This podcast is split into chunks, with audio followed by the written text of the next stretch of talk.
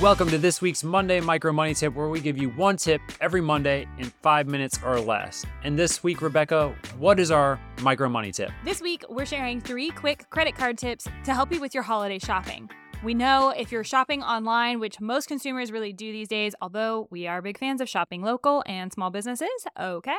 But if you're shopping online, you're probably using a credit card. You should be using a credit card. Do not shop online with a debit card. So, here are three tips that can really help you get the most out of it. Make sure that you are coming out in the most positive situation that you can. So, in previous episodes, we've already told you that you need to be having a strategy for your credit card shopping this holiday season. Do not be caught carrying a balance into the new year.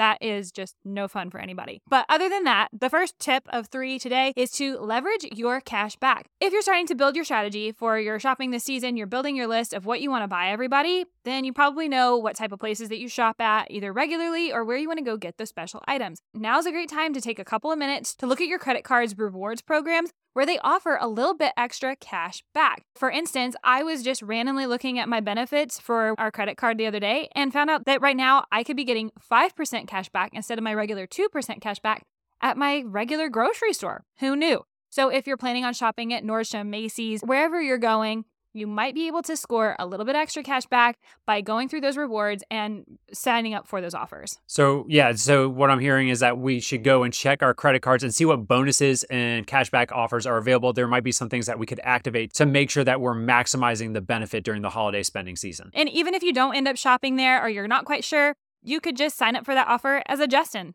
as in a just in case. So, if it's a place that you shop regularly, okay? So, that's tip one.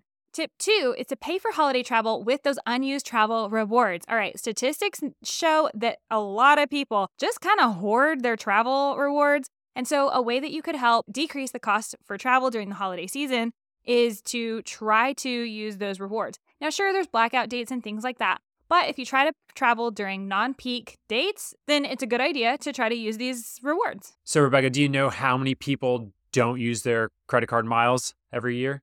Yeah. So, according to a survey, nearly 70% of people with a rewards credit card don't use all of their rewards. Now, that 49% of those people aren't using their cash back, which this is a great time to use that. You should absolutely do that. My favorite way is just to apply that cash to your statement balance. 13%, though, have unused airline miles, according to this survey. So, if that's you, use those airline miles if you're traveling this holiday season.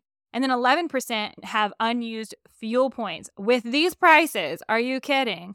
yeah. So, so let's cash those in. They don't do us any good just sitting there for use one day.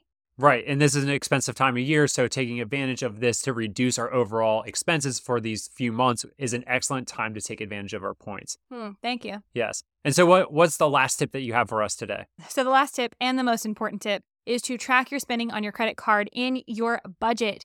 Uh, too many people do not do this, and that's how you end up carrying a balance. So, this will keep you from overspending or spending more than you can afford.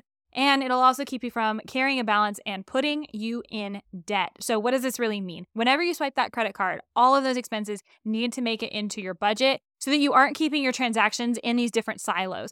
Sometimes, if people actually go to the trouble of tracking, which they should, they only track the things that are in their checking account. And then they get really screwed up when it's time to pay off that credit card. But if you account for those transactions in your budget itself, there's really no way to overspend if it's based off your budget, which is based off of how much you can afford. That's an excellent point. And this is a great opportunity to just plug the cash flow freedom framework that if you don't have a budgeting system that you're using for the holidays, sign up for our newsletter and you'll get a code that's good for 48 hours and you can get our budgeting cash flow templates plus a course on how to use them and make the most of your money each and every month moving forward. Yeah, with that, that's this week's Monday Micro Money Tip. We hope you found this tip useful and until next time, I'm Rebecca and I'm Dylan and, and we're, we're Rad, Rad coaches. coaches.